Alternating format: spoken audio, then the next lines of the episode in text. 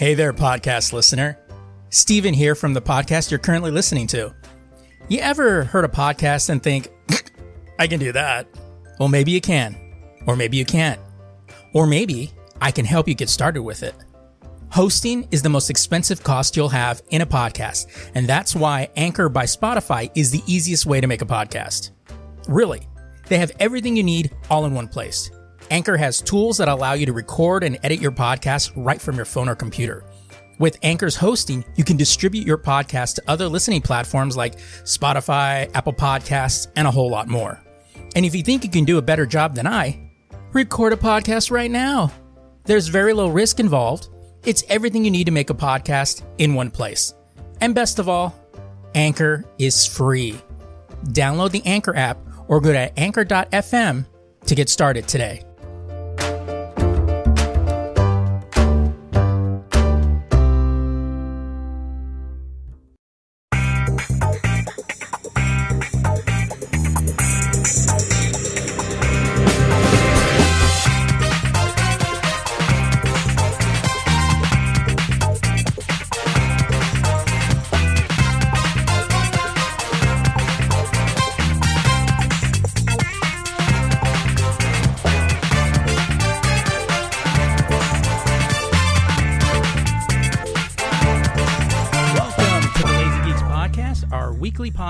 That discuss top news from the world of entertainment, gaming, comics, and technology. This is for the week of January 21st, 2018.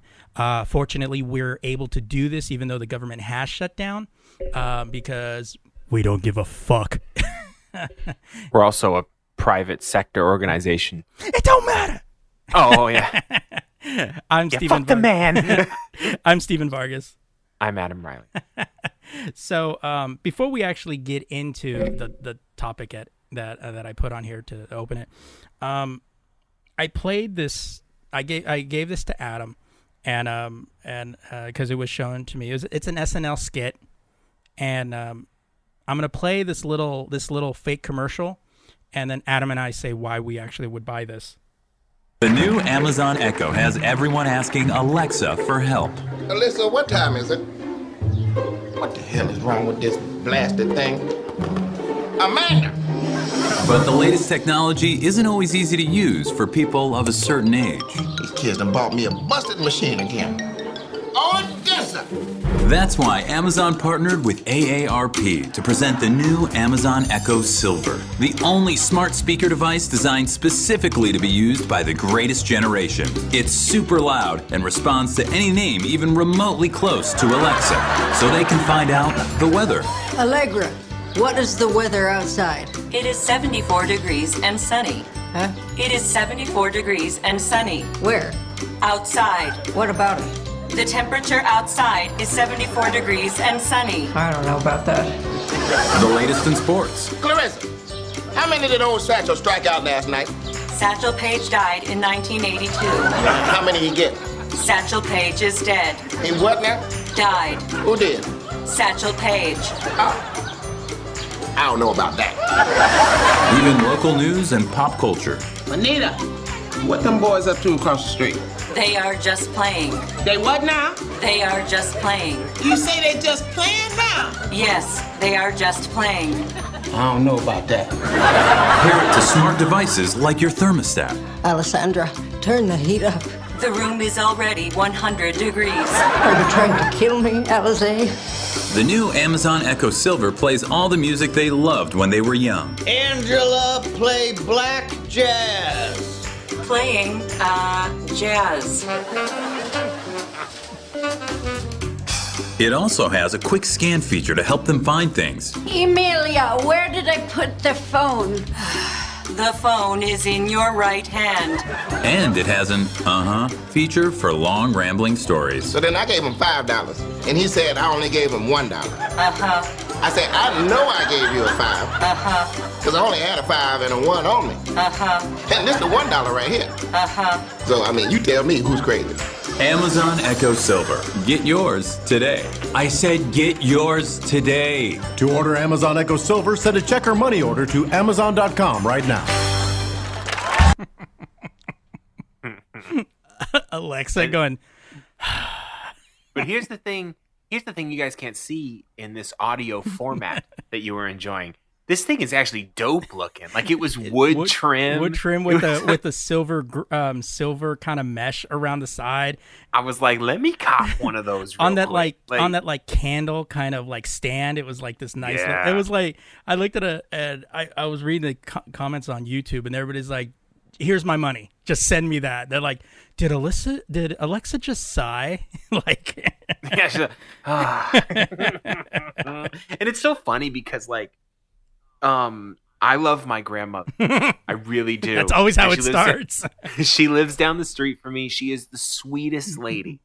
like she always wants to help in her own way, and she's nice and this and that. way. But she's also old, forgetful, and she calls me three times a fucking day. And she ca- she wants me to go to the store for eggs on Wednesday, and then Thursday wants milk. And I'm like, why didn't you just fucking ask for both things on one day? you know, just it's little things that start to stack up. And actually, today I was reminded of it because she calls, and um, she calls me like at six in the morning. You know, these old people Yeah. they be waking up, Oh yeah, and I'm like, bitch, it's Sunday. early bird special. like. I, you know what I'm saying? I was like, it's Sunday. You can catch me up. So I ignored the call, and then she called again and left a message. Now she did. This is a pet peeve of mine, and she does it. She's the only one I know that does it. Where she'll call, leave a voice message. I go into the voicemail, I listen, and it just says "call me back," and I'm like. I'm, I can assume that you want me to call you back. So I go, she probably just wants me to go to the store again. Like, can she give me one weekend where she just leaves me the fuck alone? Where's she getting all this goddamn money anyway? ah! And then my my wife goes, okay, you're already riled up. I will call her back. And I'm like, do whatever the fuck you want. I don't care. I'm gonna go make some coffee. So I'm making coffee, and my wife calls. And she goes, oh, thank you, uh, Carol. It's my wife, my uh, my wife, my grandmother's name. Uh, thank you so much. Okay, okay, bye. And I go, what does she want? And she's like, well, um, she got a hundred dollar gift card for signing up for Direct TV and wanted to give it to us. And I go, wasn't that fucking great? And she's like, why are you mad now? I'm like, I'm mad because now I feel like a piece of shit. I'm sick of this shit. Can't win for listen. it's like the one time because usually it's my wife. My wife's like, "Oh my god, like she's so relentless," you know what I mean? Right. And usually I'm the one going, "She's old. We got to be patient," you know. And the one time I freak out, Uh, got a hundred dollar gift card. oh shit. I was like, "Okay." You're like, thanks a lot. She does call me a dumbass a lot, though. Well, I mean, it's not like it's not without cause. I'm just saying, you know.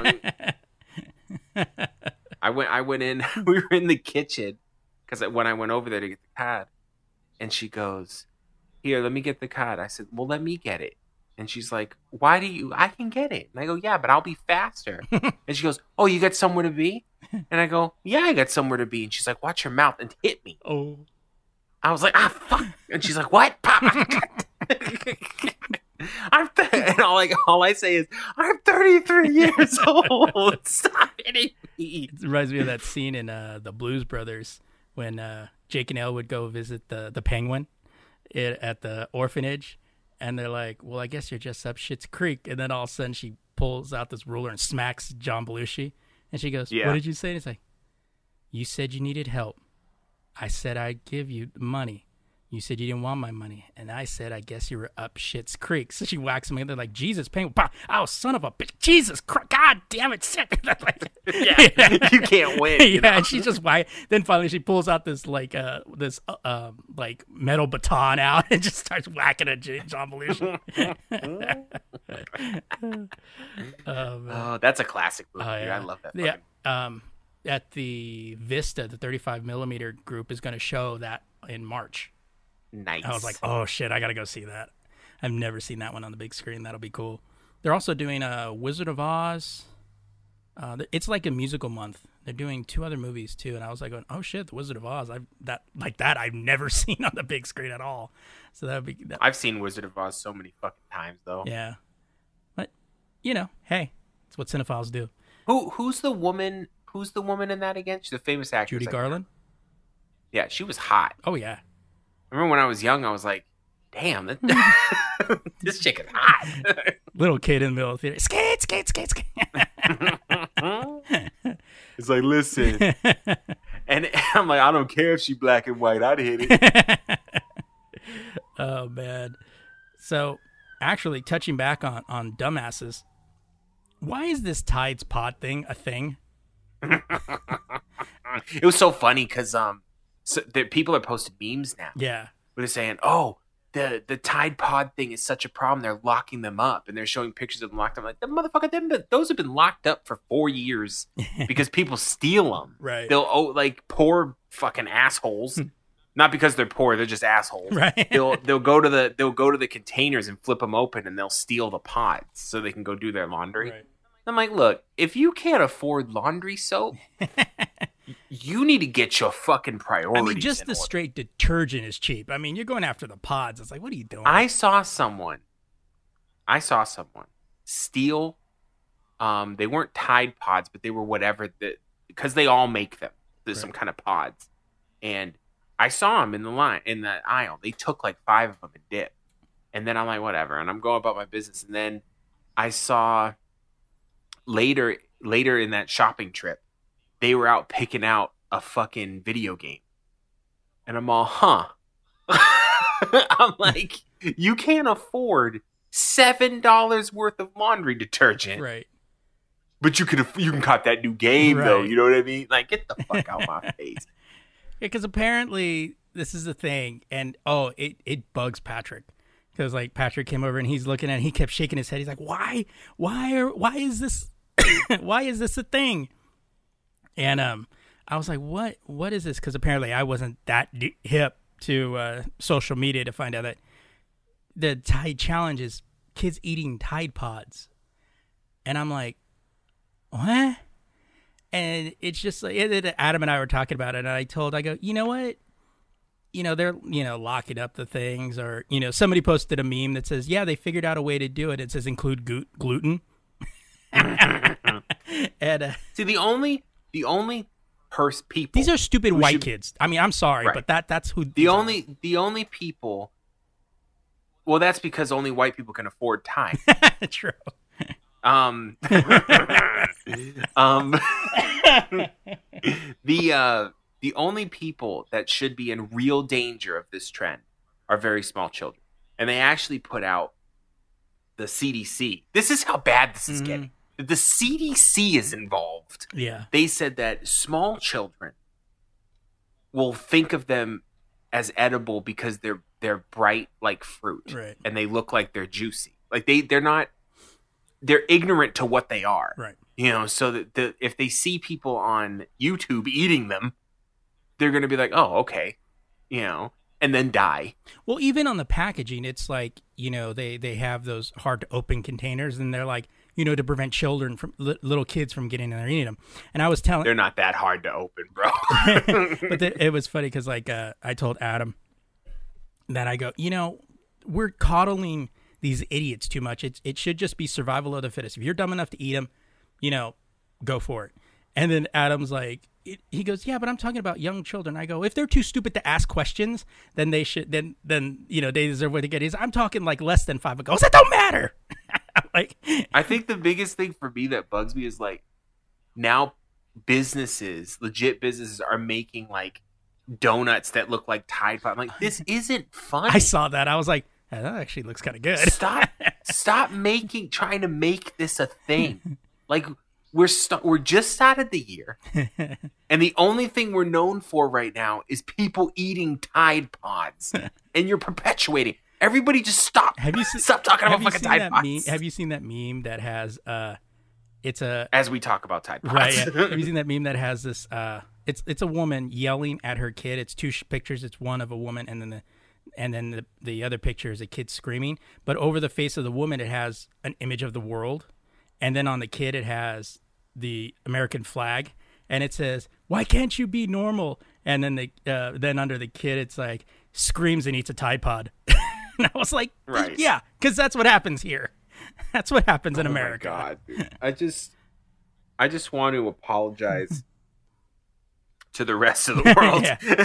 for my country's behavior 'cause I- as of late. Because I, I know, you know, through the analytics, I know Canadians and Mexico and the UK, Ireland, France, you know, uh, uh, the the um, Japan and the Philippines and and Russia and even China. I know you guys listen. You, a lot of you have heard this show over there, and and um, yeah, we're embarrassed too.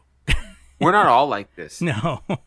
If you're Okay. listening to us, you know we are not. at Listen, least us. They can, they can at think least they can at least go. There's two people that we know over there that aren't you like think that. Canada views us as their like rich but irresponsible and crazy uncle? yeah, we're we're the we're the drunk uncle. Right. Yeah, the racist drunk Like uncle that we're comes to- constantly telling Canada like Canada's like, "Oh, that would be that would be horrifying if that happened." And then we go, "Yeah, hold my beer, motherfucker, cuz we're about to go for a ride." exactly. You know, it's like, oh, that's horrible, and you hear challenge accepted, and they're like, wait, no, that wasn't. What what are you doing? right. Yeah, we're the racist drunk uncle that that shows up on, at your holidays, and yeah, just really gives everything a bad time. That's right. oh man. Or maybe makes it more fun. Yeah, You know, it does. It, it really depends on the event. It's it's perspective. Right. It really is. I mean, I understand funerals probably not so much, but you know, You know the sad thing is too is this country actually does a lot of good shit for like the world, but no one notices because we're so loud about being stupid. oh yeah, You know, it's like fuck, man. Well, actually, we do less for the world now that um a certain person has changed all that. yeah, But uh, we used to be really cool. yeah.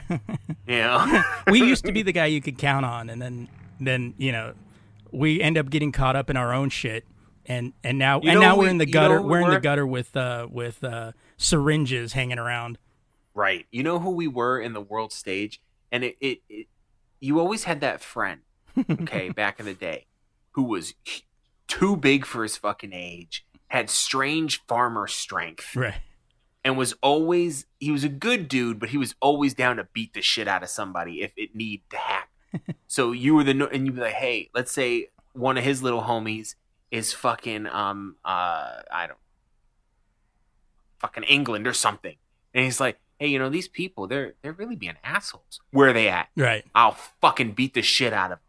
And it didn't always work out, Right. but he was always had your fucking back. you know what I mean? Like no ride or fucking die. Yep. Had your back. Now we don't have nobody's back no more. Right. And that's fucked up. Yep. That's all I'm saying. That's all you know, we're going to leave it at that because we got a show to do. We ain't here to talk about all that bullshit. And you'll be able to hear more of that on our Patreon. No, just kidding. That's right. Sponsored by eAccess. No. By the way, this episode also contains a free copy of Unity.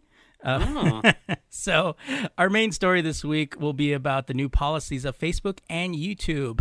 uh, it just went from bad to worse. Uh, but before that, I guess we should probably talk about some headlines. Maybe. You asked a question right when I was taking a sip of my drink. It was a rhetorical question.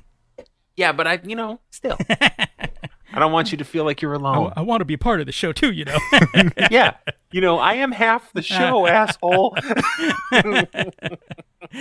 So, in entertainment news, uh, details of the upcoming uh, DVD Blu-ray release of Justice League has been announced. And for those of you that petitioned and protested, they're still no- Jerked off in the general direction of this film. right. there is no Zack Snyder cut of this movie. Um, according to the Blu-ray details, there's going to be a bunch of behind-the-scenes featurettes. Uh, uh, no director's commentary, no extended cut, and only one single deleted scene called "The Return of Superman." Uh, according to the specifics of the of the uh, Blu-ray, it's going to be there's going to be a 4K Ultra HD Blu-ray and Blu-ray 3D combo pack, and they will feature Road to Justice. Some of the featurettes also will include Heart of Justice, where it's supposed to be the heart, soul, and mind of the Justice League, Technology of the Justice League, Batman's arsenal through uh, Cyborg's tech, Justice League's new heroes, obviously talking about the new um, the new characters that join, the Return of Superman, uh, bonus scenes not seen in theaters, Steppenwolf the Conqueror. Uh, they'll going into behind how uh, Steppenwolf was created, uh, revisiting the Amazons, Wonder Woman's rescue, Hero Parked, the tunnel battle, the look of the League, and uh, most of those are going to be contained in the in the standard uh, definition DVD. But uh, again, the oh, but before that, the uh, Blu-ray HD, Blu-ray 3 3D combo pack and DVD will be available on March 13th, and the digital HD version goes on sale February 13th. So those of you that check out those torrent sites, imagine that'll be available around that time.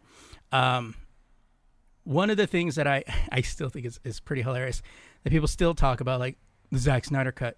There is no Zack Snyder cut. You already watched the Jack Snyder. Yeah, Jack the Jack Snyder cut. you already watched his cut. The reason being is because the movie was a rough cut. No visual effects are done, so there's no such thing as a Snyder cut. Um, and also, let's let's be honest here. This we're not talking about Orson Welles that you know has a different cut of a movie because he had to cut it down. It's like no, there is no Zack Snyder cut. And to be honest, all you people need to shut up about it because you all complained about B- BVS, Man of Steel. Zack Snyder needed to be out of it. He, he's ruining the franchise. Now that he's out of the franchise, now you all want to see what he would. It's those fucking people that complained about The Last Jedi. They're like, oh, fuck that. I want to see what Lucas had in mind. It's like, fuck you guys.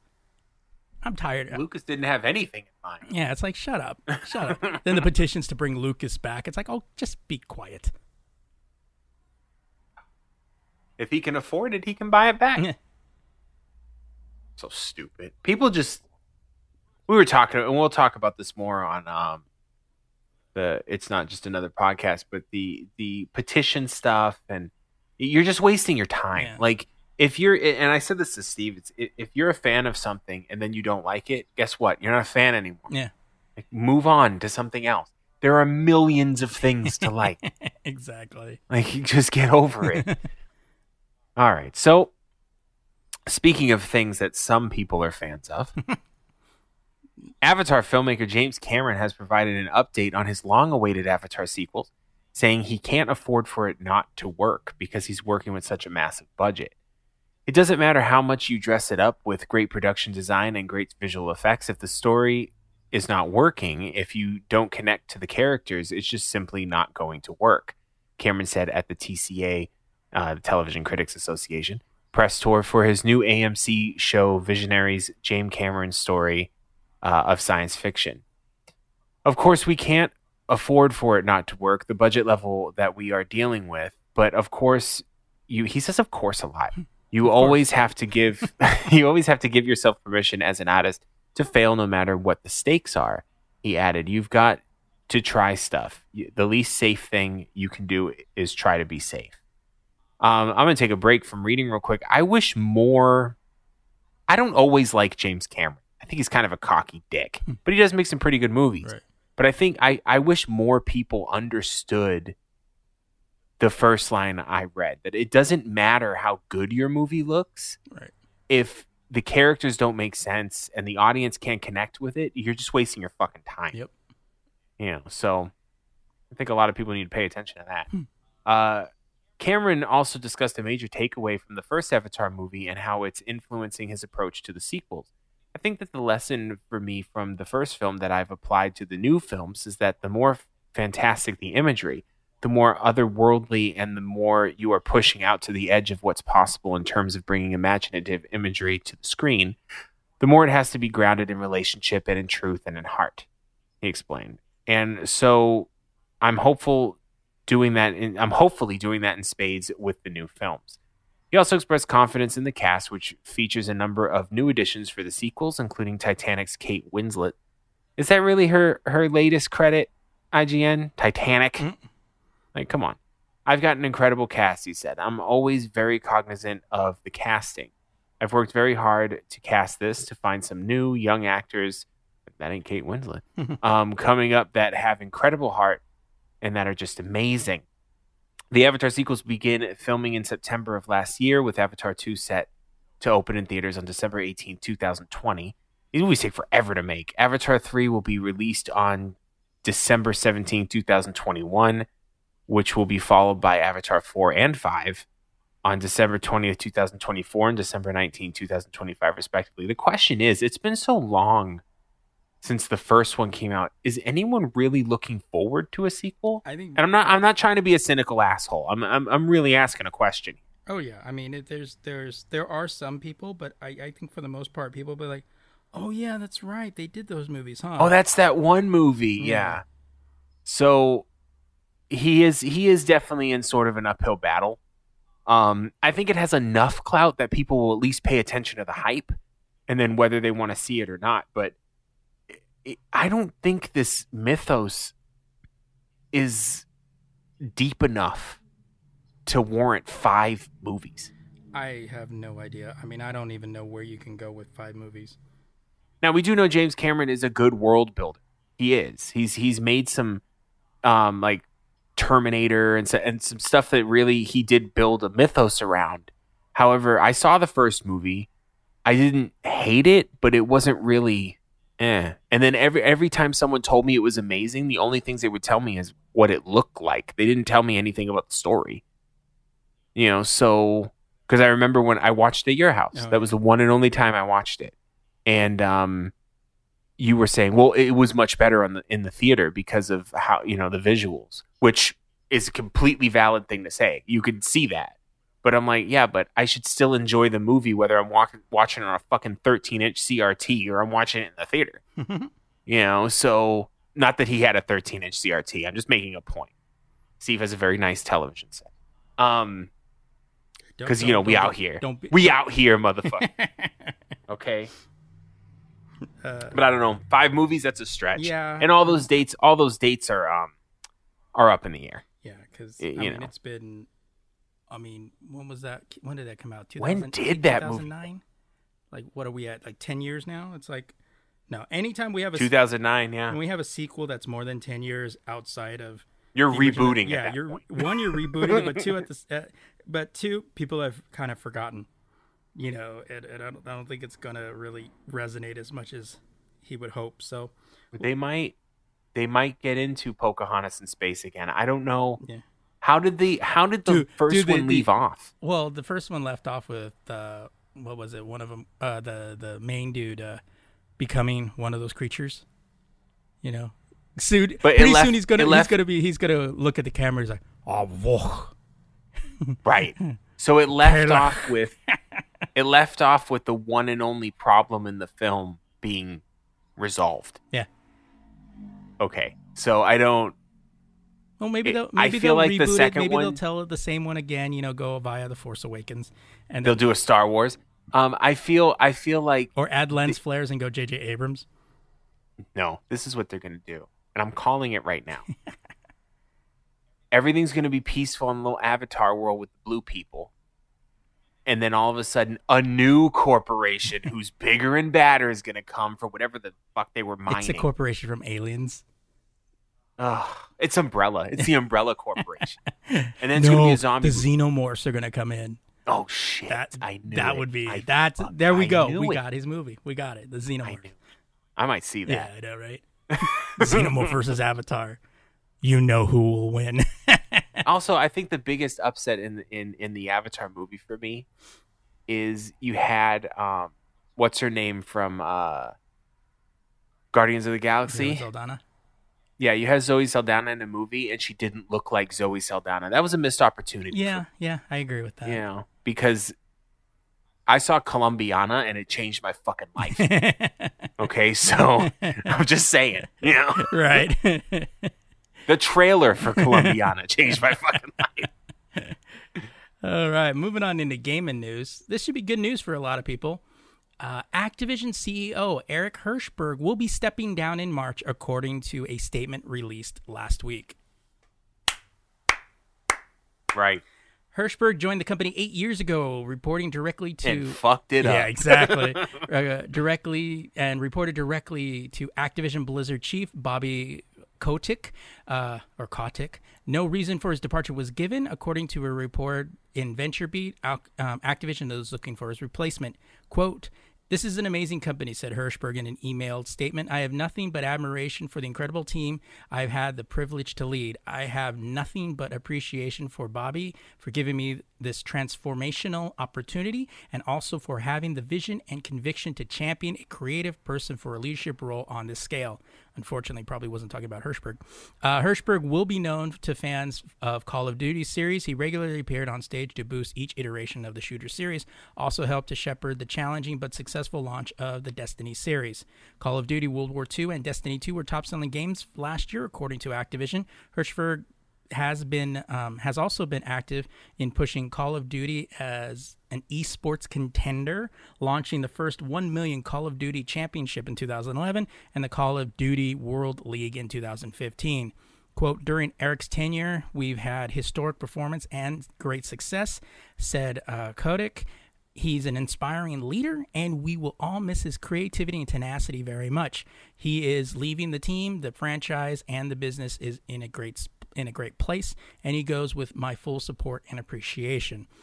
This is also the guy that knows how to bury a game into submission. Mm-hmm. Call of Duty. Anytime Activision acquired a new uh, a new series or developed a new series, it was coming out on a yearly schedule. Yeah, he was he was the make every game like a sports game guy. Yeah. And and embarrass the shit out of Activision. Yeah, and and who knows? Maybe now, maybe the maybe the next guy will go. You know what? Maybe we don't need a new Call of Duty every year. Right. I mean, you know, maybe we can uh, take what we learned from, uh, you know, Infinite Warfare and like take the pedal, take the foot off the gas a little bit. Or he could go, hey, you know, we have this this series, this Call of Duty series, and it's kind of popular, but it's a little stale. Why don't we do something new for the genre? maybe I don't know. You know, maybe tell a great story like they did the first few games. Dude, the first few Call of Duty games were dope. Oh yeah, and then when they when especially when they were in World War II. But even the first few that were modern Yeah, times, Modern it, Warfare. told a good story. yeah, and then they started going into the future, and then everything It's like and everything went off the well, rails people- after that. Well, people only focus on multiplayer. Yeah, because they have no reason to focus on single player. If you gave them a reason, Yeah. they would play it. Which is why multiplayer games don't have replay value. You know, it's like they'll play it and they'll be like, okay, and then they just stop playing it. Stupid. It's fucking stupid. I'm happy he's leaving. I'm I'm I'm definitely going to be paying attention to see where Activision um who Activision puts into it uh and sees what kind of things he wants to do cuz or she uh wants to do. Maybe they'll actually move things the way Blizzard moves things. You'll They you- should take you'll someone from Blizzard and put them. You'll in. get it when you get it. yeah. Hey, when's that new Activision game going to be out? When we release it? right. if if that ever happened, I'd be like, thank you. Finally. Stop trying to please the fucking plebes yeah. and just put out the game when it's fucking done. Exactly. Because you could say a lot about Blizzard, how they simplified things and stuff like that, but they always have a polished product. Mhm. And even if there is an issue, it's fixed like that. Yeah. It's- it doesn't. It's ugh, ugh, ugh. Anyway, Ugh. I like how this dude. I like how this dude. This is on Engadget. This dude, uh, David Lumb, uh, writing the article, and I like how he. I like how he writes it. He's so excited, and I, I like it. If you thought Minecraft was the best thing for kids on Switch, get ready for Nintendo Nintendo to once again blow your mind. Behold Labo, a set of DIY tools built on cardboard sheets that turns the console into a powerhouse of play. Make a piano with the Switch's screen for music. No, wait, a motorcycle game with cardboard handlebars. A house with the Switch displaying an interior you can customize. Now is the era of the Toy-Con. Yes, that's an official term. Labo comes in standalone kits, each with an assortment of designs and parts like rubber bands and eyelets, as well as Switch cartridges holding the software. They include sets of pre-cut cardboard sheets so kids can just punch out the pieces and assemble their project of choice. Uh, two are listed on Nintendo's Labo website a $70 variety pack, which includes the aforementioned piano, motorcycle, and house, as well as an $80 kit to create a wearable robot simulating suit. Uh, while aimed at kids, there's some uh, cross generational appear here, and then in parentheses, in parentheses, he puts robot kit. um, clearly, Nintendo intends this to be a discovery tool for youngsters to learn and play, repurposing the Switch to augment a dynamic, constructive experience. At first glance, it's hard to gauge how this system will play out. Kids will probably shed, shred through the cardboard just by using it, yet that keeps the system's cost low and could open the door for homebrewed hacks. Heck, it's cheaper to download a cardboard design for a custom controller than 3D print one. Whether kids will be motivated to repurpose their consoles for edutainment uh, instead of using it to just play games is another question. Labo goes on sale on April 20th in the US and April 27th in Europe. If you live in New York or San Francisco, Nintendo is putting on three hour Labo Studio hands on events, but you can only attend by bringing a 6 to 12 year old kid. Space is limited, so register now. So, two things I want to say about this. One, it's it's definitely Nintendo being Nintendo. Uh, it's something completely weird that no one thought would happen. And I think Nintendo kind of coins the market for that kind of shit. But also, I think it's a really cool idea in the sense that um, and I was reading an opinion piece on this too, and the and the title of the opinion piece was um, "Nintendo Labo is only for kids, and that's okay." And I I think it kind of makes a good point where, yeah, Nintendo the Switch is very popular, you know, everybody loves it, but it's okay to just make something that's for a kid. Yeah. You know, you don't have to because nowadays everyone's like, this has to be for everyone, and then it kind of waters it down a little bit, unless they're making an adult title because adult titles work because it's the adults that are buying the things. Yeah. You know, so you it's always a safe bet if you make a Grand Theft Auto, you're gonna you're gonna be able to sell it to the most amount of people. But I think this is really cool. My kids saw it; they were freaking out about it, uh, and then I reminded them we don't have a Switch, and they moved on. um, but uh, I, I think it's dope. The piano thing's cool. The little motorcycle thing. Looking at the pictures, you can follow the link on the show notes on LazyGeeks.com, of course.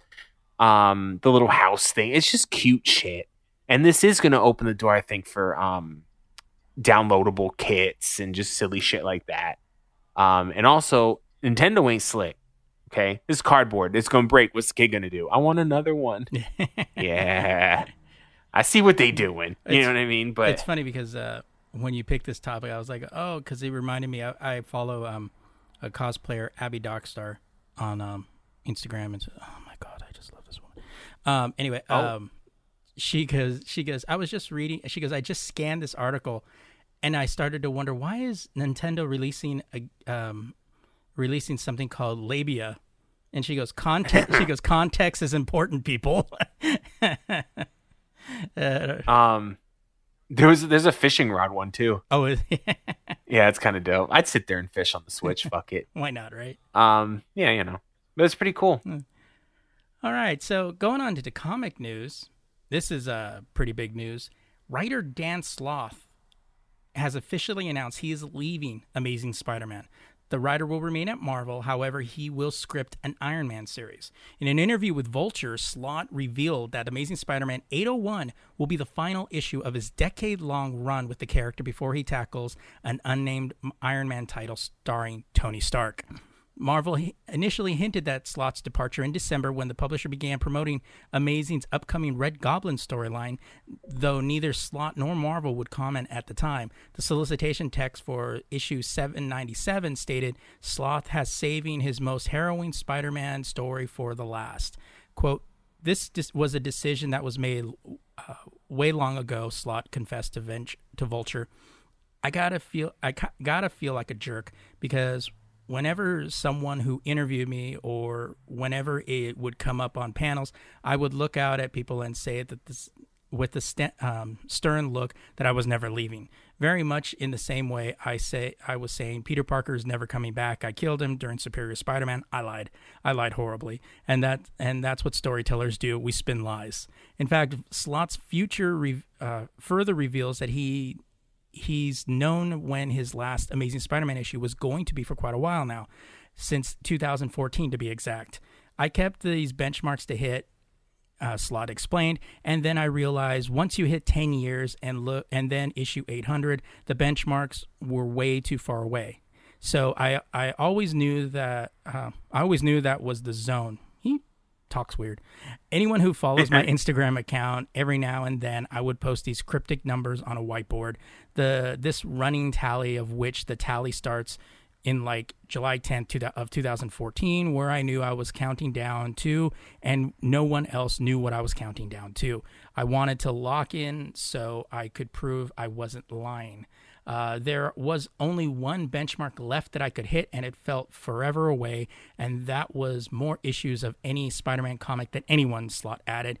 that was the one benchmark that was very much tangling out there like uh, tena- uh, uh, Tenatlus. Uh, the reason why was Brian Michael Bendis. He kept writing, so he was mo- so it was moving the benchmark, and I just assumed he was never leaving. If I had known, if I had only known that Brian would jump ship to DC, I would have stayed on. I I bet you I would have stayed on. Amazing Spider-Man two, um, Amazing Spider-Man 801 Dan Slott's final issue arrives in June. Um, that's pretty long because yeah, he's been writing this thing for a long, long time, and you know he's gotten some shit for some of the stories he wrote, most most prominently Superior Spider-Man. For those of you that aren't familiar with that series, that was when um, Doctor Octopus switched places with Peter Parker and became Spider-Man. Um, that was good and not good sometimes. Yeah, Like, it was it was really, really weird. weird. Yeah, exactly. It was just kind of that like okay, and then eventually Peter Parker comes back, and and so you know Dan Slott. I mean, when you write something for ten years, you're going to have good and bad streaks. So you know it, it'll it, it's interesting. It's much like you know Brian Michael Bendis, you know, uh, leaving, and you know so every all the titles are getting are getting um you know mixed up. But it'll be interesting to see you know, especially with this this whole new um, legacy um, thing that's coming out uh, that Marvel's doing, bringing back old and um, and um, new characters. So it'll be interesting to see how Dan Slott takes on Iron Man. Yeah, I think um, I like when they do sh- shifts like this anyway because there's always something interesting, whether good or bad. Right. something to pay attention to. Well, you know. I, I don't know if I don't know if I told you, but um, Bendis has confirmed his first dealing with uh, DC. Um, Action Comics 1000 is Oh yeah, yeah, yeah. yeah, it's gonna have all those different stories, and Bendis is gonna write a Superman story As he should. as he should. I'm just happy that he's seen the light of a paycheck. You understand what I'm saying? um. So. Oh, and and and Superman's getting his red trunks back. yeah, I heard about that too. I almost changed my story to that, and I'm like, I don't want to talk about Superman's underwear, Hmm. so or overwear for that matter. um, It never bothered me. I don't know why it bothered so many people. it didn't bother me either. Yeah. Um, Wolverine may have returned to life in the pages of Marvel Legacy number one last year, but readers have yet to learn how the iconic X Man cheated death or why he's joined the search for the Infinity Stones. Those questions will finally be answered in Hunt for Wolverine number one, a new one shot comic hitting stores in April. Why do they Uh, have he's to looking do for the number one when it's a one shot? I don't know. Uh, he's also looking for the Infinity Stones because a movie about to come out. I mean, let's keep it real, you know. Um, And it's weird. fittingly- Wolverine looks a lot like Hugh Jackman in this. I know things just seem to be matching up. Um, fittingly, Hunt for Wolverine number one will be written by uh, Charles Soule, uh, the man who helped kill Logan in 2014's Death of Wolverine. Uh, so he's really playing God. right. Uh, Soule will be joined by Civil War II artist David Marquez. Uh, Death of Wolverine artist Stephen McNiven will provide the main cover for this issue, which de- depicts Logan emerging from the adamantium cocoon that enveloped him in Death of Wolverine. Um, Stephen McNiven and I took on the incredible task of killing Wolverine back in 2014. uh, it was one of my earliest projects at Marvel and such a huge opportunity. He must have been nervous. Like it's one of his first things to do at Marvel, and he has to kill one of the most loved Right. characters. Everyone's gonna hate me. um, immediately tricky, all of that, or intimidating, tricky, all of that. But ultimately, I I think we created a book uh, alongside Jay Leisten, Justin Ponsor, and Chris Elapop- Eliopoulos, fucking Greeks, um, that we're all really proud of us, said Soule in Marvel's press release. There's really only one project that could top it, being part of the story that brings Logan back. The Hunt for Wolverine is just the opening chapters of a mystery that will reach all sorts of cool hidden corners of the Marvel Universe, and will tell a story that will hopefully have us looking at Logan in an entirely new way. While Hunt for Wolverine will shed light on how and why Logan returned to life, that issue will pave the way for four more books in May, each featuring a different creative team focusing on a different storytelling genre. Marvel has yet to name these creative teams, but they did reveal the titles and genres of the four comics. Wolverine Adamantium Agenda is an action adventure. Wolverine Claw of the Killer is a horror. Uh, Wolverine Mystery and Madame Poor is romance. and Wolverine Weapon Lost is detective noir. I love fucking noir shit, Yeah. dude. Um, it's unclear whether these comics are also one shots or full fledged mysteries. They're most likely one shot. Um, I'm really looking forward to seeing how fans start to put the pieces together. Continued. So there's a big payoff coming down the road, and all the interlocking paths of the hunt for Wolverine build to it. the more you read, the more clues you get. It's really fun, especially since I have a bit of a reputation in X continuity for knocking off beloved mutants. This time, it's nice to be part of bringing someone back. The Hunt for Wolverine number one will run 40 pages and is scheduled to hit stores on April 25th. This sounds kind of interesting, doing a little something different with Wolverine. Right. Um, I'm I'm looking forward to some noir. Okay, always, hmm forever and always. Um, but yeah, I, I think it's they could have not even explained why he came back, and no one would have asked. It's because everyone loves Wolverine. Right. It was just it's kind of more of a okay, he's back, cool. Now we can get on with that again. Now, now we can get on with our lives and stop pretending like he's not there. You know, so it's cool. All right. So now that we ha- now that normalcy is coming back to the to, to you know comics again with Wolverine returning, uh, Right. We can move safely into something that is not cool. In technology news, Amazon is raising the price of Prime memberships for customers who choose to pay monthly instead of the full year upfront. The cost is going up from $10.99 per month to $12.99 according to Rec- uh, Recode.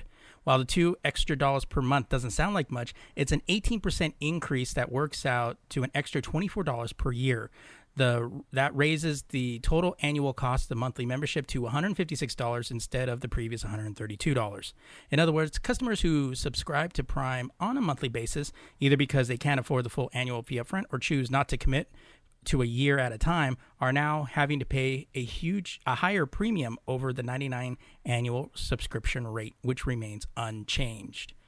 I got that email on Friday saying that that was going to happen. I didn't get an email. You didn't?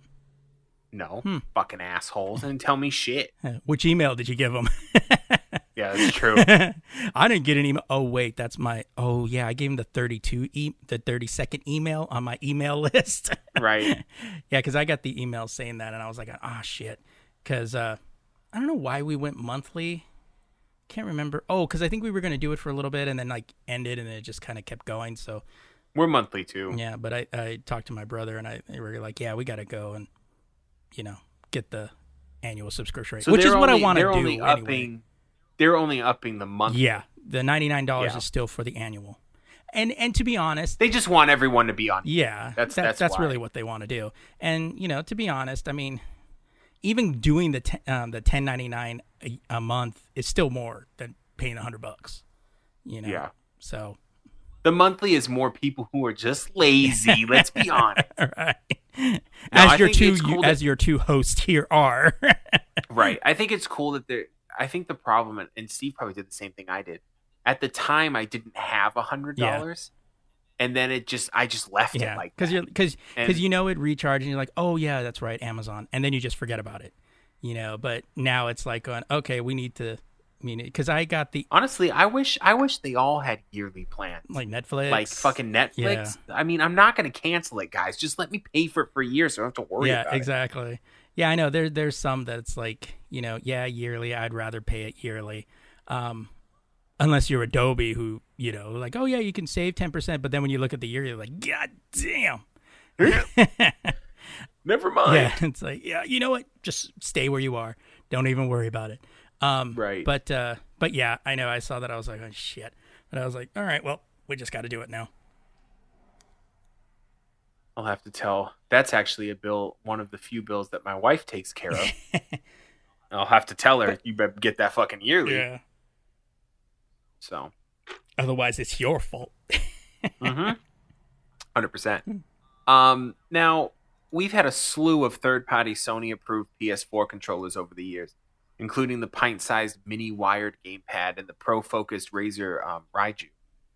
While welcome, they've all been missing a crucial feature: wireless connectivity. That changes this week with Onyx's or with the Onyx controller from Japanese accessory maker Hori, which is uh, best known for their awesome fighting sticks. They're the ones that make those um, top tier ones for Street Fighter and shit, the big arcade block Right. joystick. um, unlike Sony's pad, it sports asymmetrical sticks like the Xbox One controller, which means it looks like an Xbox One controller. Um, a rounder shape and Not longer curved bumpers. Not the Duke. no. Um, the share and option buttons are also below the touchpad, making them easier to reach and not accidentally press uh, than the DualShock, DualShock 4. It's not all sunshine and rainbows, however, as The Verge notes. There doesn't seem to be a speaker or light bar on the back. Oh shucks. um, the latter the latter is mitigated by a large LED bar on the front, sandwiched between the D-pad and right analog stick. Personally, I've always hated the light bar, though it does have functionality in games like Tear- Tearaway Unfolded. I don't know that game. And would happily trade it for some extra battery life.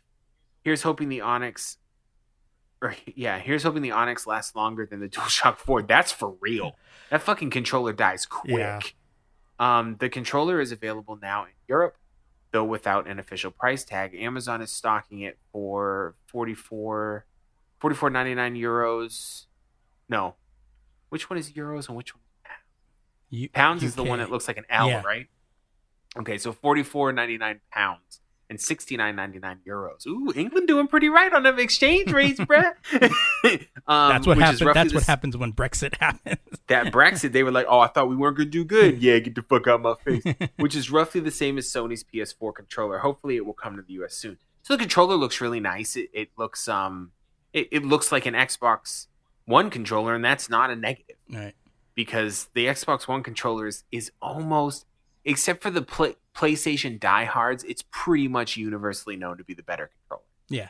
um, especially be, with the position of the sticks. They're just much more comfortable to use.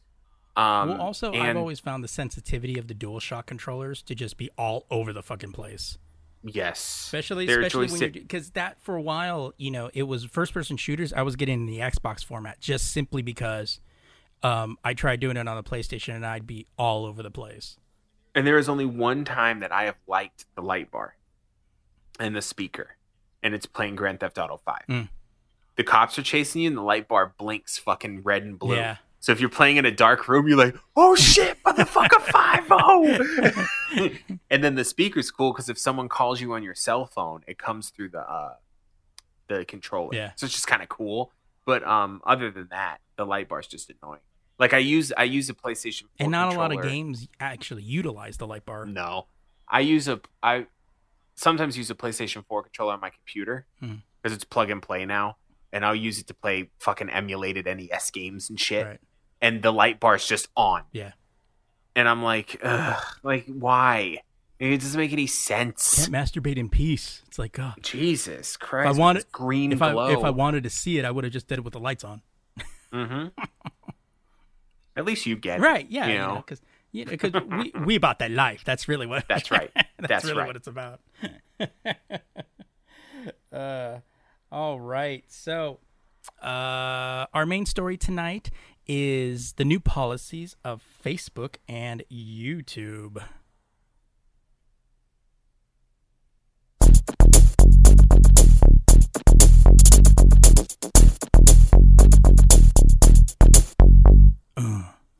So, so over this last year, everybody made such a big fucking deal about Facebook and Twitter and Instagram all, you know, promoting Russia, you know, fake news. And and as as you may have noticed, uh, I think it was somewhere over seven hundred thousand stories of fake news was pushed out to Twitter uh, Twitter users. Um, they announced that like over the weekend. Um, and Facebook primarily has been under a lot of uh, a lot of scrutiny over pushing fake news because of the ad revenue. right? So now let, let me let me kind of explain it real quick. The pro, the the uh, how should I say uh, explosion of fake news comes from people who don't read the actual news articles. Uh, you get news articles from, you know, one truth side, you know, dot or dot net dot gov. Uh, you get you you get Dot biz. dot biz yeah um dot xxx you know uh, it's Oh. yeah. in which case that i would read but Right. when you're you, you get these news articles and they push an agenda that's already out there you know mostly conservative people just read the headline oh yeah that's true and then share it and that's really how fake news gets out there. It, it this myth that somehow because they push it out there and spo- as sponsored is kind of bullshit. The only reason the, the fake news got out there is because people pushed it out there. Your your racist uncle, your you know um, your alt right, you know grandfather, uh, who doesn't believe he's racist, but you know the the the upside down cross in his front yard kind of says so. Um, you know it, it- those people that share those articles, which gets shared amongst anybody who pretty much follows them. That's how fake news gets spread. So what does Facebook decide to do? Oh, they're gonna they're changing their policy to make their news feed to look more ideology oriented as a compromise meaning that they are going to show priority for posts from friends instead of public pages. Now, when this first came out, most people like I did thought like, "Oh, well these fuckers are going to just they're using this to like, oh, well if you're not if you're not paying for our advertising, you're essentially not going to show up." No, what it currently means is that people that share those posts are going to get more exposure Right. Which there there in of itself is how this whole thing got started to begin with. It's like they're confirming basically what how the fake news got spread. So i'm like how is this different? How are you changing anything? Yeah. Now they're just purporting it as their idea, yeah. And that it's to help, yeah. And it really isn't. And and also too, ideology ide- ideology based too. It, it kind of leads to the thing. They ha- they were putting out this survey. They're going to put out surveys where what news source. One of the main questions is what news source do you find trustworthy? Mhm. And I'm like, okay, so what this what this is going to do is instead of an unbiased panel or whatever, and this would be dumb too, but instead of an unbiased panel saying this news source is um, unbiased or whatever, um, it's going to have the individual choose. So basically, everyone's going to be in their own little box, and they're not going to hear any opposing views, and it's just going to perpetuate the fucking yelling at each other that everybody does online right because they're not even going to see opposing views. they're gonna they're they're going to be like, no, the news said this. It's like, no, the news said that. Fuck you. You know, it's I I don't know. yeah I have so I have a few things to say about Facebook towards the end of this that I'll say, but I'll leave it to the end. Yeah, and you know the article, and I I um I linked to the show notes an opinion piece from the Next Web, which is usually a pretty good, you know, uh, place to actually get, get breakdown of some shit. And basically, the the the premise of this article is that the reason Facebook is doing this is because their algorithms shit. The the because they've tried to do this whole oh well we got rid of all the human models because see when you when you go back remember when Facebook decided we're going to be a news aggregate too and they had actual human beings looking at the articles and things that were trending and all of that stuff then Facebook decided, oh, well, we're going to get rid of all of those people and we're going to use our algorithm to do that. Then what happened? Fake news started spreading because they were basing them off of people that share and all of that stuff. And they were sharing fake shit. So therein lies the problem Right. and it's like okay so you know and they the this article actually talked about facebook's concept of suggesting related content is what they call in france uh, poudre de per, perlimpinpin which roughly translates to pixie dust so according to this, it's let's assume that the true purpose of fake news is to make you believe a three-legged unicorn exists. As no serious media outlet has ever mentioned three-legged unicorns, only similar fake news stories will be related to this fraudulent content, and there and these will be suggested to you, strengthening the notion that the of the news being real.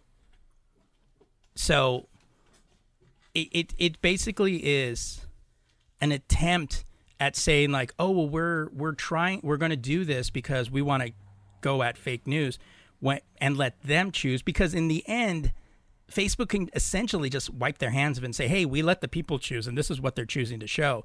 You know, they're choosing to show that you know this is the stuff they're looking at, and the and according to the article, the worst part is that Facebook's efforts to actually deal with clickbait content once and for all are in vain by design. Even if algorithms can block, quote, the third one will disgust you and like and share to win an iPhone stories from the newsfeed, it is still human nature to prefer snack content to a full Wall Street Journal story, which is true. Right. You know, they, and, you know, and I wrote this on my blog. Uh, it's not just another blog, um, talking about conspiracy theory that the, that the, the, it's easier to read a conspiracy theory than it is to read the facts. Right. And the thing is, is that especially with the, with the internet, you know they pick and choose their pieces and we're going to talk about one of those in that in that uh, it's not just another podcast this week about conspiracy theory but um, it's easy to pick and choose what you want and then you put it in a structure that kind of sounds plausible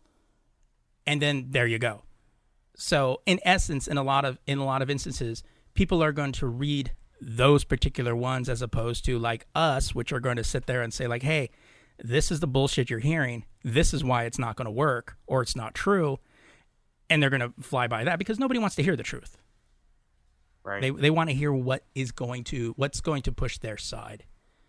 What did you have to say about the No, um it was interesting that you had brought this up and and I was this week I was kind of I've my Facebook I only follow 8 people I, pretty much unfollowed everyone because it was just all nonsense, yeah. and and especially when the with everyone constantly discussing politics. I don't mind discussing politics. Steve and I have had some great discussions um, on pol- political stuff, stuff like that. But it's because Steve and I actually read things and understand what's going on. And in a lot and of times, I don't understand the emotion out of it. You know, exactly. So if I don't understand something fully, Steve will probably get it. He'll explain it to me, or vice versa. You know, it, there's we have different perspectives on things, and we have great conversations, like two human beings are supposed to. Right. Facebook is just, I heard this thing once, and I'm gonna run with it. Right. And and it, and and it's yelling, and it's just nonsense. So I, I unfollowed a lot of people. I follow my close circle of friends. So I obviously I follow Steve. I follow my website, the Lazy Geeks. I follow um, a couple other friends family. But I've kind of come to the realization that I don't really use Facebook. And I'm probably just going to not shut it down because, uh, one, I'm not that dramatic, but also because I use Messenger a lot. Like, that's the only thing in Facebook I use. I'm probably just not going to go there anymore. Like, at all. Because there's no point for me to go. Like, it, it's, it's, if I and I've realized this one thing I do like a little more is Twitter. I, have I've started to really like Twitter. I'm I'm on Twitter a lot more because it's it's being limited in characters and how, how much you can type. I feel um, limits people's nonsense sometimes. You know, there's still nonsense on Twitter. Right. Twitter's a fucking a dumpster fire half of the fucking time, but it's easier for me to skip it yeah. and and I'm only following certain people and stuff like that, and I only see things from them, stuff like that. Um, but I never share anything to Twitter because I I'm so muscle memoried in sharing to Facebook. Oh right, yeah. So if I don't have Facebook, I'll actually use fucking Twitter. You know, because because I think it's important sometimes to have some kind of social outlet. Like you just sometimes you'll get information or you'll see something cool and you just want to tell someone. Like you just like, oh man, that movie trailer looks fucking dope. I gotta tell someone, and no one's around. Right. so you'll post it on Facebook or whatever like that. Um, so I think that's what I'm gonna do. I, I think I'm gonna delete the Facebook app from my phone, um, delete the link from my computer, and just not go there anymore. It's I, I don't. It's funny because uh, I mean, for me, like I use Facebook. Well, I mean, primarily because I manage both the, uh, the Right. Facebook um, the Facebook pages on there, um, and with with a lot of what I actually use Facebook for, I usually it's, I mean, I I have friends on there, but a lot of people I just unfollow, so I don't see the bullshit that they you know the, the Right. stuff they post on there. And most of the times, if anything, it's mostly my immediate family or just actual news sites, you know. Um, and and a lot of times it's just because sometimes, you know, I go to their website and you know sometimes the websites always show like what's popular as opposed to what they just released, and you know you you know so sometimes I'll catch things on Facebook that I don't catch anywhere else. Um, but it's funny that you mentioned about you know half the time Twitter being a dumpster fire because there's a um, there was uh what was it? It was i can't remember if somebody said that or if it was a meme. It was probably both um where somebody had said like yeah facebook is oh look everything's great. Everything's pretty. Look at all this stuff. Look at you know the pictures of my friends. And you go to twitter and it's like the world is going to explode you know? Right. and and it kind of is like that. Like it there's well because also twitter's more of a stream of consciousness. It, it really is that platform. Right, and I think I think that's the thing though with Twitter is that you know what you're getting into when you go there. You know, th- it's not trying to tell you. Twitter is such a Twitch reaction kind of social share. Mm-hmm. Like someone will see something and just go fuck, and then just hit enter. yeah You know, they- don't really think about. well it. if you think of And all the people that get into trouble it's mostly because of twitter Right. I think I think Twitter is more interesting to me to see how stupid people can be. It's a train wreck. But face exactly. But Facebook purports itself to be something more than that. right. So in my mind, I'm like, okay, that's what it should be. It should it's basically supposed to be the town square of my life. And it can't do that anymore. It's it's become this fucking nonsense non whatever the fuck the word is. Thank You're you welcome. area of fucking bullshit. And I just don't care. And honestly, let's be honest. You can love someone in real life, but when they get online, you don't want to fucking even look at them Right. because they're a completely different person. And I know a lot of people like that. They love to run their mouth on Facebook when when they're at work or whatever. They're calm as a cucumber and, and you know love peace, peace and love everybody. Right. You know, so it's it's um the weird thing with me is I'm the same person online as I am off. An asshole. You know, so exactly, I'm an asshole every. Well, But I, I really, I, I think, I, I don't know. It sounds, it sounds, um, it sounds a little uppity of me to say, but I feel like I've just outgrown Facebook a little bit. no, there's there's a lot Um, there's a lot of like you know podcasters that you know like yeah we have a Facebook page, but mostly it's just to simply share a, the podcast that comes out, or maybe the blog, or maybe something, which is kind of what I'm really kind of using it for, or checking in at movies. And maybe, maybe I'll do that. Maybe I'll see if I can switch it to when I go to Facebook. Um, it goes to that. It goes to our Lazy Geeks page because I'd like Well- to still, you know, well, be I mean, involved you can in that. actually but- you can just download the pages page manager app, and then it just when you Oh, open it, it's just our page. So if you want to share something Right. that way without the bullshit of, of Facebook, Because the funny thing is, I'll I'll sit here and I get on my computer, and the first thing, so I do the same thing every time. I'll turn my computer on. I open um, two windows of Firefox. So I'll put one on one monitor and one on the other because I have two monitors. On the bigger monitor, I go to YouTube almost immediately because I just Talk watch videos while fire. I'm doing stuff. right. Um, and then I'll I'll throw that on. Usually, put on somebody playing a video game or just some a news there there is a lot of good content on YouTube, guys. You just really have to sift through the bullshit. yeah, Um, I'll put on something I watch or whatever, and I need to clean up that account too because I'm I'm subscribed to way too many fucking dumb shit. Um, and then I'll the other one, the first thing I go to is Facebook, and I don't know why. I just go to it and then I don't even use it. Um, and it used to be I would go to it for Messenger, you know, because people, no one texts me; they all want to message me. it's easier on because you don't Facebook. to, you don't have to have numbers. You just oh yeah, Exactly. I mean, the, the Messenger's great. There's nothing wrong with Messenger, and I, I actually on my phone I use Messenger for texting too. It's it's one that's app primarily that does how everything. Adam and I communicate. Yeah, Messenger. So, but I have an app for that, so I don't, I don't, I don't 100 percent know why I open Facebook. You know, so I think I'm done I do it out of boredom. but that's another thing too. And I, I've been reading articles about this and, and really, I, I, I'm on this. I've been on this quest the last few months, and Steve knows because I, I tell him every once in a while, where I'm trying to organize my life and, and, and cut out distractions, you know, and wasting my time. And one of them is Facebook. I go on fa- it. I noticed yesterday. So I'm on the computer, and I go through Facebook five times that day, in in no five times in the span of an hour. So I'm on the computer and I'm doing stuff, and then I kept just going to Facebook and going through it. But I only follow eight people, so the feed never changed, right. and I kept going back just out of habit. And I'm like, what the fuck am I doing?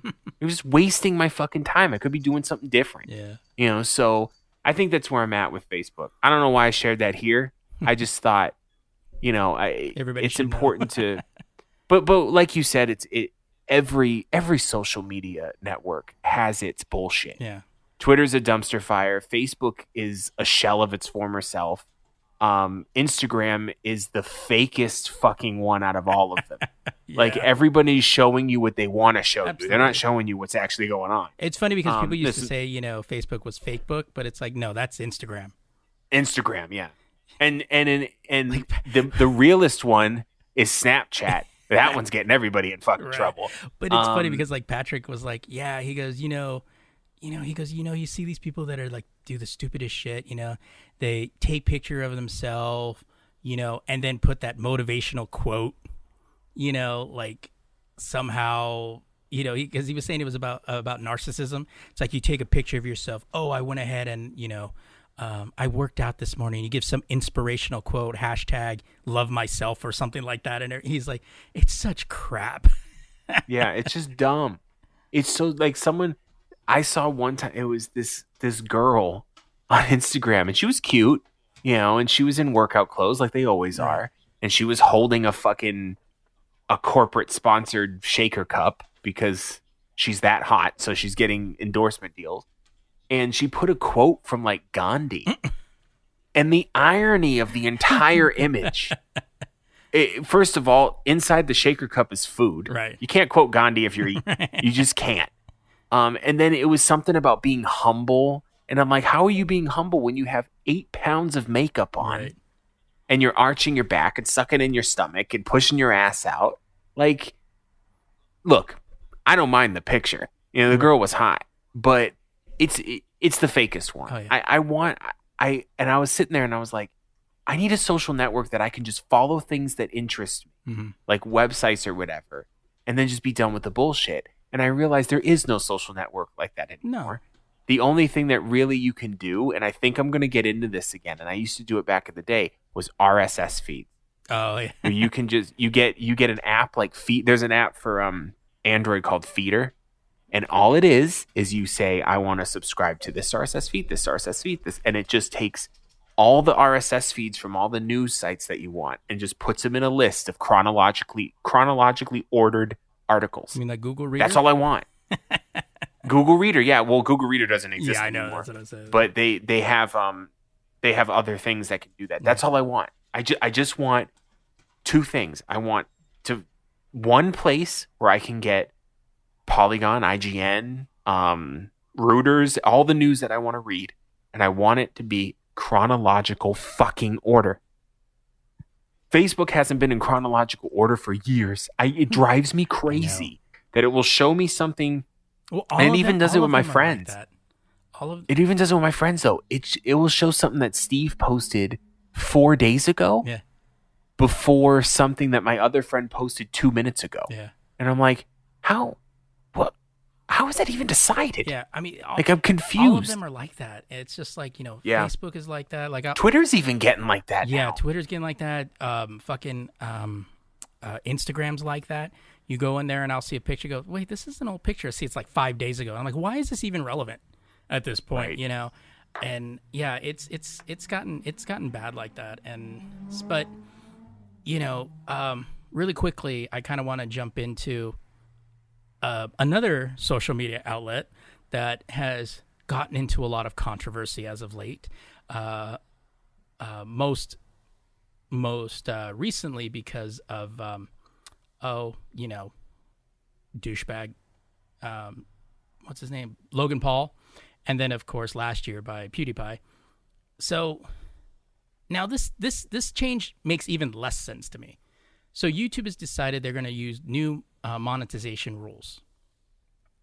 Now, according to the new rules, they're going to take in um, new, or they're gonna they're gonna take all their you know partner program people, and essentially they're going to have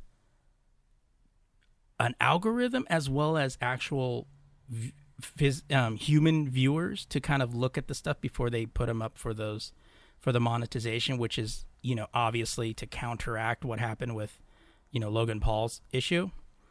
Um, uh, let's see from oh for Polygon, it's any video that goes through Google per, um, Preferred, a classification that pairs top tier ads with major creator creators' videos will now be watched by human eyes before advertising is approved. This screening process should prevent objectionable content like Logan Paul's controversial video containing footage of a dead body from being monetized. However, they didn't stop there. Now they're making it even harder for people to actually, you know, monetize their videos and people that were doing very, li- you know, were probably barely scraping just getting into that are now out of it. So I'm going to read this Right. real quick. Um, YouTube, and this is again from Polygon. YouTube has been the subject of unrelenting backlash from lesser known creators following the company's decision to change how monetization works on the platform. But it's important to note that these changes were inevitable and necessary. YouTube's new monetization rules will affect smaller creators the most. The updated rules state that in order for creators to be eligible for the partner program, a collective whose challenge, um, channels can be monetized through Google AdSense, they must have a total watch time of 4,000 hours in the past 12 months and a minimum of 1,000 subscribers. This is a major departure from the program's previous policy, which only requires channels to have 10,000 lifetime views. Uh, in a blog post, YouTube executives acknowledged that life would change for a significant number of channels under the new setup. The company attempted to define its decision by noting that 99% of those affected were making less than $100 a year in the last year, with 90% earning less than 250 um, in the last month.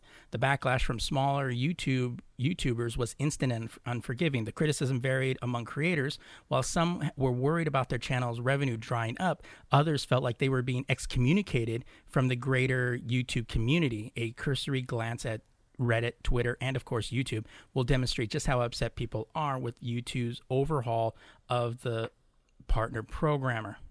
Um, so so it seems in in a lot of essence that you know, yeah, they're going to fine tune, you know, who, you know, gets their videos monetized, but at the same time they're going to like, okay, you know, we only want popular people. Right. Yeah. Which is their game all along. They're just repackaging. Yeah. I mean, before know, it was it- 10,000 lifetime views, so they figured, oh, that's going to be hard. And apparently, lifetime views, 10,000, I guess if you do it enough, you're about to get there. But, you know, it's it's really it's kind of like, oh, well now you have to have 4,000 hours in the past 12 months and at least Right. one 1,000 subscribers. So, it's kind of it, it's it's interesting when you get when you get into that because now, you know, people want to be, you know, what do you call it? They want to be you know YouTube celebrities. And and even in the in the article here you know they're saying that this was not a way to make you know money. But in a lot of instances yeah it is because because if it wasn't there wouldn't be that partnership.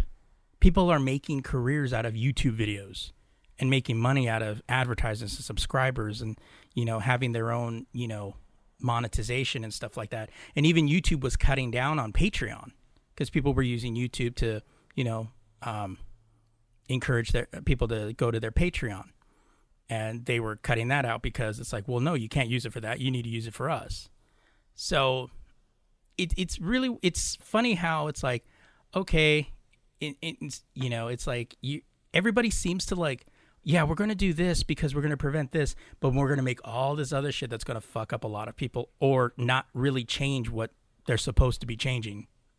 Well, the problem is is that this is an old story. Like people people use something that's free. Okay? Facebook, YouTube, whatever. And then once the once the it starts getting bigger, like, okay, we need to make money now. And they'll they'll start changing things around to make money. Or they'll start changing things around for other reasons, doesn't matter. And then everybody kicks and screams, and it's like, but you're not paying for it. Like if you're not putting in, you can't complain. It's the same thing as if you're at work and, and work brings food for lunch. You can't complain that it wasn't what you wanted. You didn't pay for it. Hmm. You know. Well, wha- so now the- big creators, it's a little different sometimes because they're they're providing money. They're they're making money for YouTube, so they have a bit more of a voice. You know what I Right. mean? But but that's the problem though, and that's where you get get this issue where YouTube is only going to listen to the big people. That's the same reason why when Logan Paul showed the video of him in the suicide forest, it took them like a week to do anything about it. Nine days, but then when you have little pe- little smaller people that aren't really making ad revenue, they do one little thing, they're they're gone an hour. Mm. Like there's not even a question. You know, Well, of course because well, it's like money. look at what's look at what's going on now. The go back to what we started off with the um, Tide Pods. You know pe- those videos Yeah. of people demonstrating. Only till it became an issue, they started removing the videos. You know, and it's kind of like, well, shouldn't you have done that to begin with? Like, hey, that could be dangerous. We shouldn't be having people showing that. But they don't care. because they don't give a fuck. Yeah. Like that's the thing. They are a business. If it's if if the money's coming in, that's all they fucking care about. As soon as something bad happens where it affects the money, then they'll do something about it. It's it's I don't know. Yeah. It's just the way it is. You know what I Well, mean? it- like it's- none of it ever surprises me. Yeah. I mean, with YouTube, you know, I never saw the validity or the value of being a, a quote unquote YouTube celebrity. For me, it was just another side outlet where we just host our podcast. And if we do videos or stuff like that, which I was, you know, I'm planning to do, it just was something to throw up there. Never, and never a, a, a, a desire to get advertisers and, you know, make money that way. Um, you know, that's what the drug dealing side was for. Um, Right. you know, a true, Well, you know, a true business. Uh, right. The problem too is is that to get quote unquote YouTube famous, you don't necessarily have to be talented in anything. No. I mean, there's there's a lot of people on YouTube that that provide quality videos that are teaching you something or something about history, whatever, and they're not popular because the majority of people just want to watch a train wreck. Yeah. And the the reason why people watch Logan Paul is because he's an asshole. Yeah. Like everyone wants to see what's going to happen next. What's he going to do next? Even and it was you know what it reminds me of. And I don't. Tr- please believe me, I am not comparing Logan Paul to Howard Stern. but Howard Stern in the early '90s, it was that shock. It- now Howard Stern, the difference here is he is actually talented, but um, he he people who didn't even like him were listening because they wanted to see what he would do next, so they could talk shit. Right. He was the original YouTube. Yeah. Like it's the same situation now. The only difference is the crowd doesn't require much to keep them watching. Right. You know, and it's it's um it's really dumb. Like the only issue is what other video sharing site do we have? I mean, I know there's a few other ones, but no one really knows about Yeah. them. You know, there's Vimeo. I think that's the only one. Yeah, but that's usually that's know. actually used for That's artists. That's stuff. for artists. You know, people that are actually That's like real yeah, shit. That, if you're doing something with your life, you're using Vimeo. But like I said, there like there is some quality on YouTube. yeah. real fucking good shit and i watch all the time um and either for co- comedic value or for substance or whatever but um Or YouTube conspiracy theory videos. Those are just amazing sometimes. but it's few it's few and Yeah. far between. And we all watch stupid shit sometimes. You know you know what i mean? Like sometimes you just want some dumb entertainment. But the, the it's created this culture and uh, the biggest youtubers i mean i was watching um defranco. I watch his show. I really like his show actually. I don't know if you watch it. Mm-mm. it's uh i'll have to find the link and i'll send it to you but he does like a news thing and monday through thursday it's it's topics that um he feels are important to talk about kind of like what we do Mhm.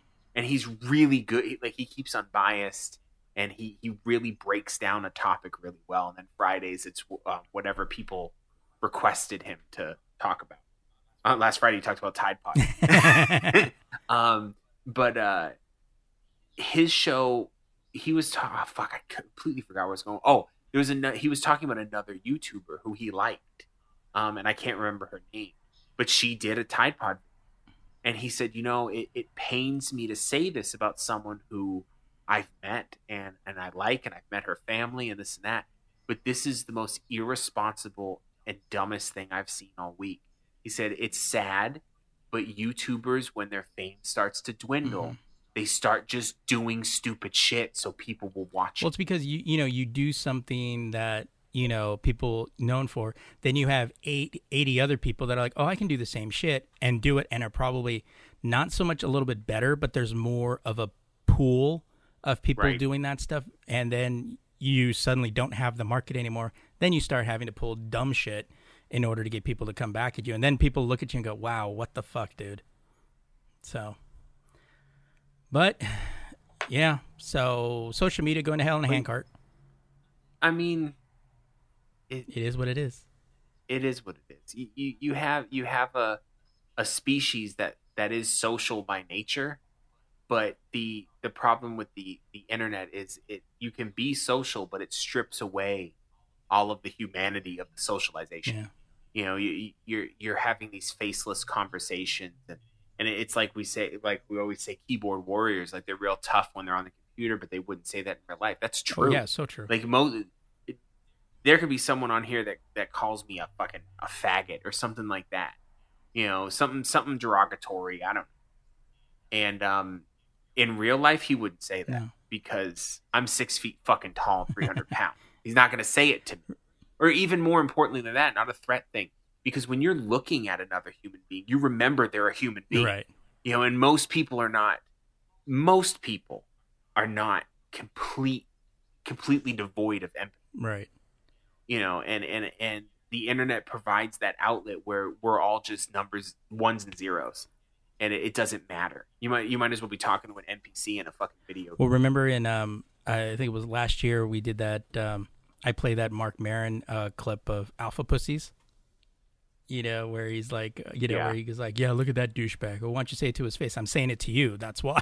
you know. yeah i'm saying it to you exactly Yeah. you know it's like shut the fuck up you know um and i've had people i've had people on on facebook who i work with where i'm talking about maybe on the rare occasion that i talk about something political or that's in the news and i'll say my opinion and then he'll come down or that person will come down on me and fucking just be really vicious about it then i'll see him the next day and they act like that conversation didn't happen yeah. and it actually one time I was like, "Hey, um, you you were getting a little personal uh yesterday on on that Facebook conversation." Oh, that was just Facebook though. Yeah. And I'm like, "It was just Facebook, but I still want to hit you in real. Right. You know, because you have you have people that disassociate themselves from their online personality, and then you have normal people that don't. Yeah. You know, like I'm not gonna tell I'm I'm not gonna hit up Steve and be like, hey, you're a fucking worthless piece of shit. And then go over his house and be like, you know, it's just Facebook, motherfucker. We was just playing. Nah, No, he'd fuck say off. that to Steve my be like, face. fuck you. That's right. if I needed to. Yeah. If, if the Not if the all heroes wear if the conversation came down to it, you know. That's right.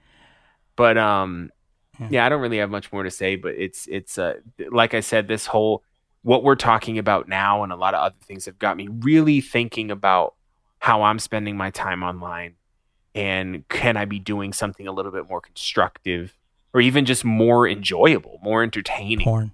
you know. Well, you know, porn's always okay if that's what you want to do, you know, but um but you know what Yeah, I I mean. you like mean. social media is such a time sink It is, and, and it used to it used to be fun to see all what my friends were doing and stuff like that but now i just don't fucking care and then it's people don't even share what they're doing anymore yeah. Everyone's either talking about trump or they're if if i want to hear about trump i want to hear it from someone whose job is to report the news to Right. me I, I don't give a fuck what everyone's opinion Yeah. is if i want your opinion i'll ask for it For me, You know, I mean, so- for me right now, my Facebook feed is generally, um, you know, any of the the you know media that I subscribe to, you know, um, or like Adam's Facebook page or like family, or puppy and kitten videos. I mean that Right. that you know that that's really what makes it actually kind of worthwhile. If it if it means anything during the and those Instagram videos that those um, Oh, cosplay wow. ladies like to share. You know that that that that Um, fills an afternoon. I'll just say that. I do, I do, I do have an Instagram account, but it's just full of suicide girls and cosplayers. so I mean, I'm not even using it correctly, or am I? Yeah, you know, I think you are Um, actually. right. But um, if it, if it means anything, during the course of this conversation, I deleted the Facebook app from my phone. um, and I'm trying. I'm, I'm gonna try. I'm gonna download that creator. What what was it called? For our- manager? to manage Page manager? Page manager. I'm gonna download that and um, yeah, and maybe try to focus on shit that I'm actually involved in, There you go. and not what everyone else is involved Yeah. in. Because usually, if we share anything on on our Facebook, our um our lazy geeks, or even on my um, it's not just another blog, uh, Facebook pages. Usually, it's stuff to entertain you. You know, aside from our articles or you know our um podcasts and stuff like that, it's it's stuff that that will bring a smile to your face. Put a smile on your face. All right, All right, so that's it. So let's uh let's go ahead and lighten the tone a little bit and go with our what the actual fuck. So mine's actually mine's actually pretty cool, and this this goes up to those to my brus up in Canada C- because they uh, they pulled a really cool winter prank. So this, of course, comes from Huffington Post. Uh, a Montreal man pulled a fast one on local police this month when he created a replica of the DeLorean sports car seen in the movie Back to the Future.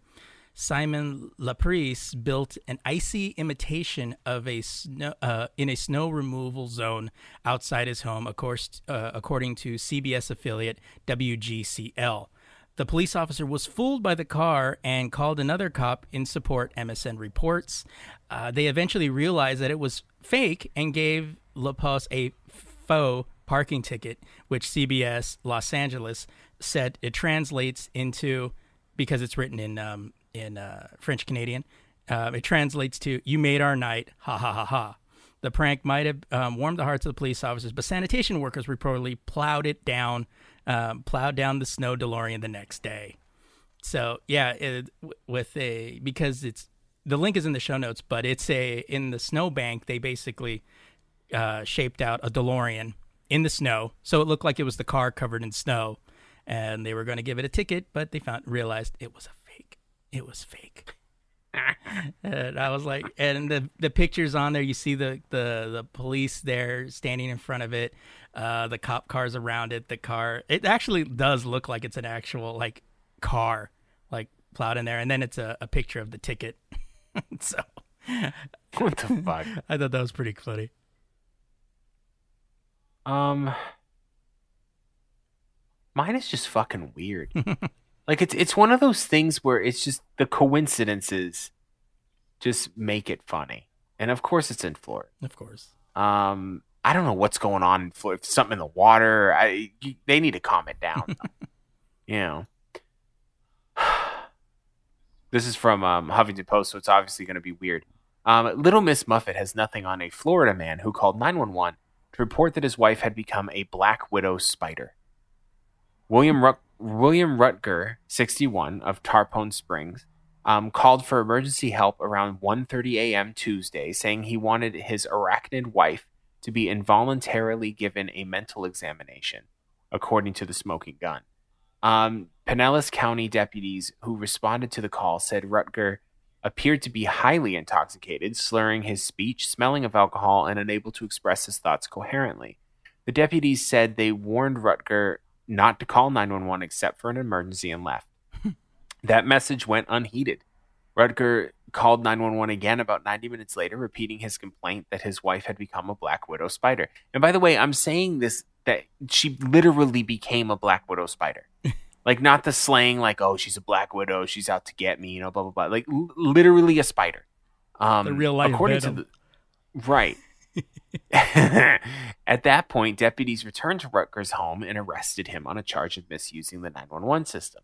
Rutger was taken to the Pinellas County Jail, where he posed for the below mugshot, which is fucking a classic. You can definitely follow the link on the show notes at lazygeeks.com, and was released uh, about eight hours later, according to WFTS. So basically, he was in a drunk tank.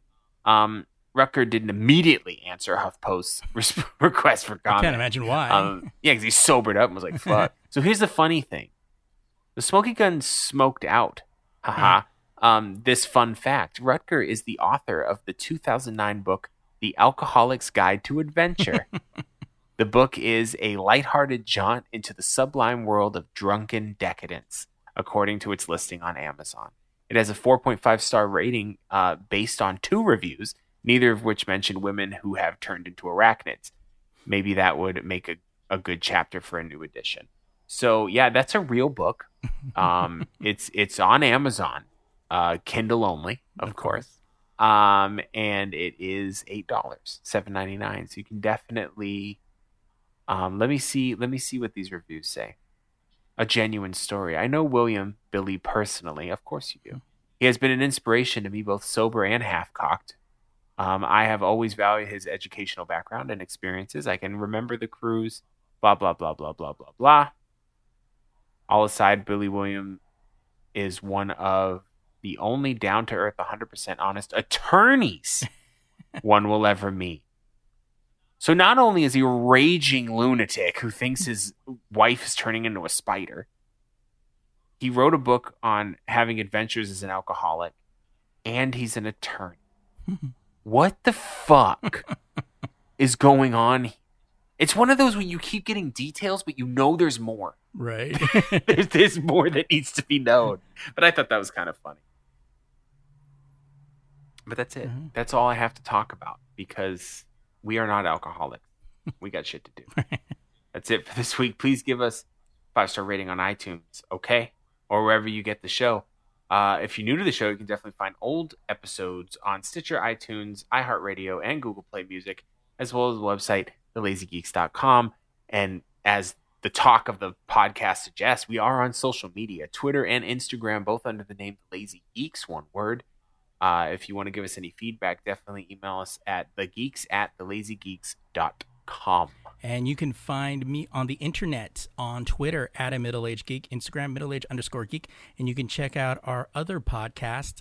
Uh, Adam and I started. It's not just another podcast that talks about society, politics, religion, and whatever nonsensical stuff we want to talk about, as well as the extended play movie podcast, which is currently on hiatus until February 7th.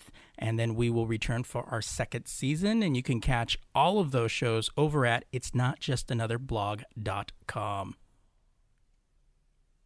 And I'm on Twitter currently. I'm on Twitter.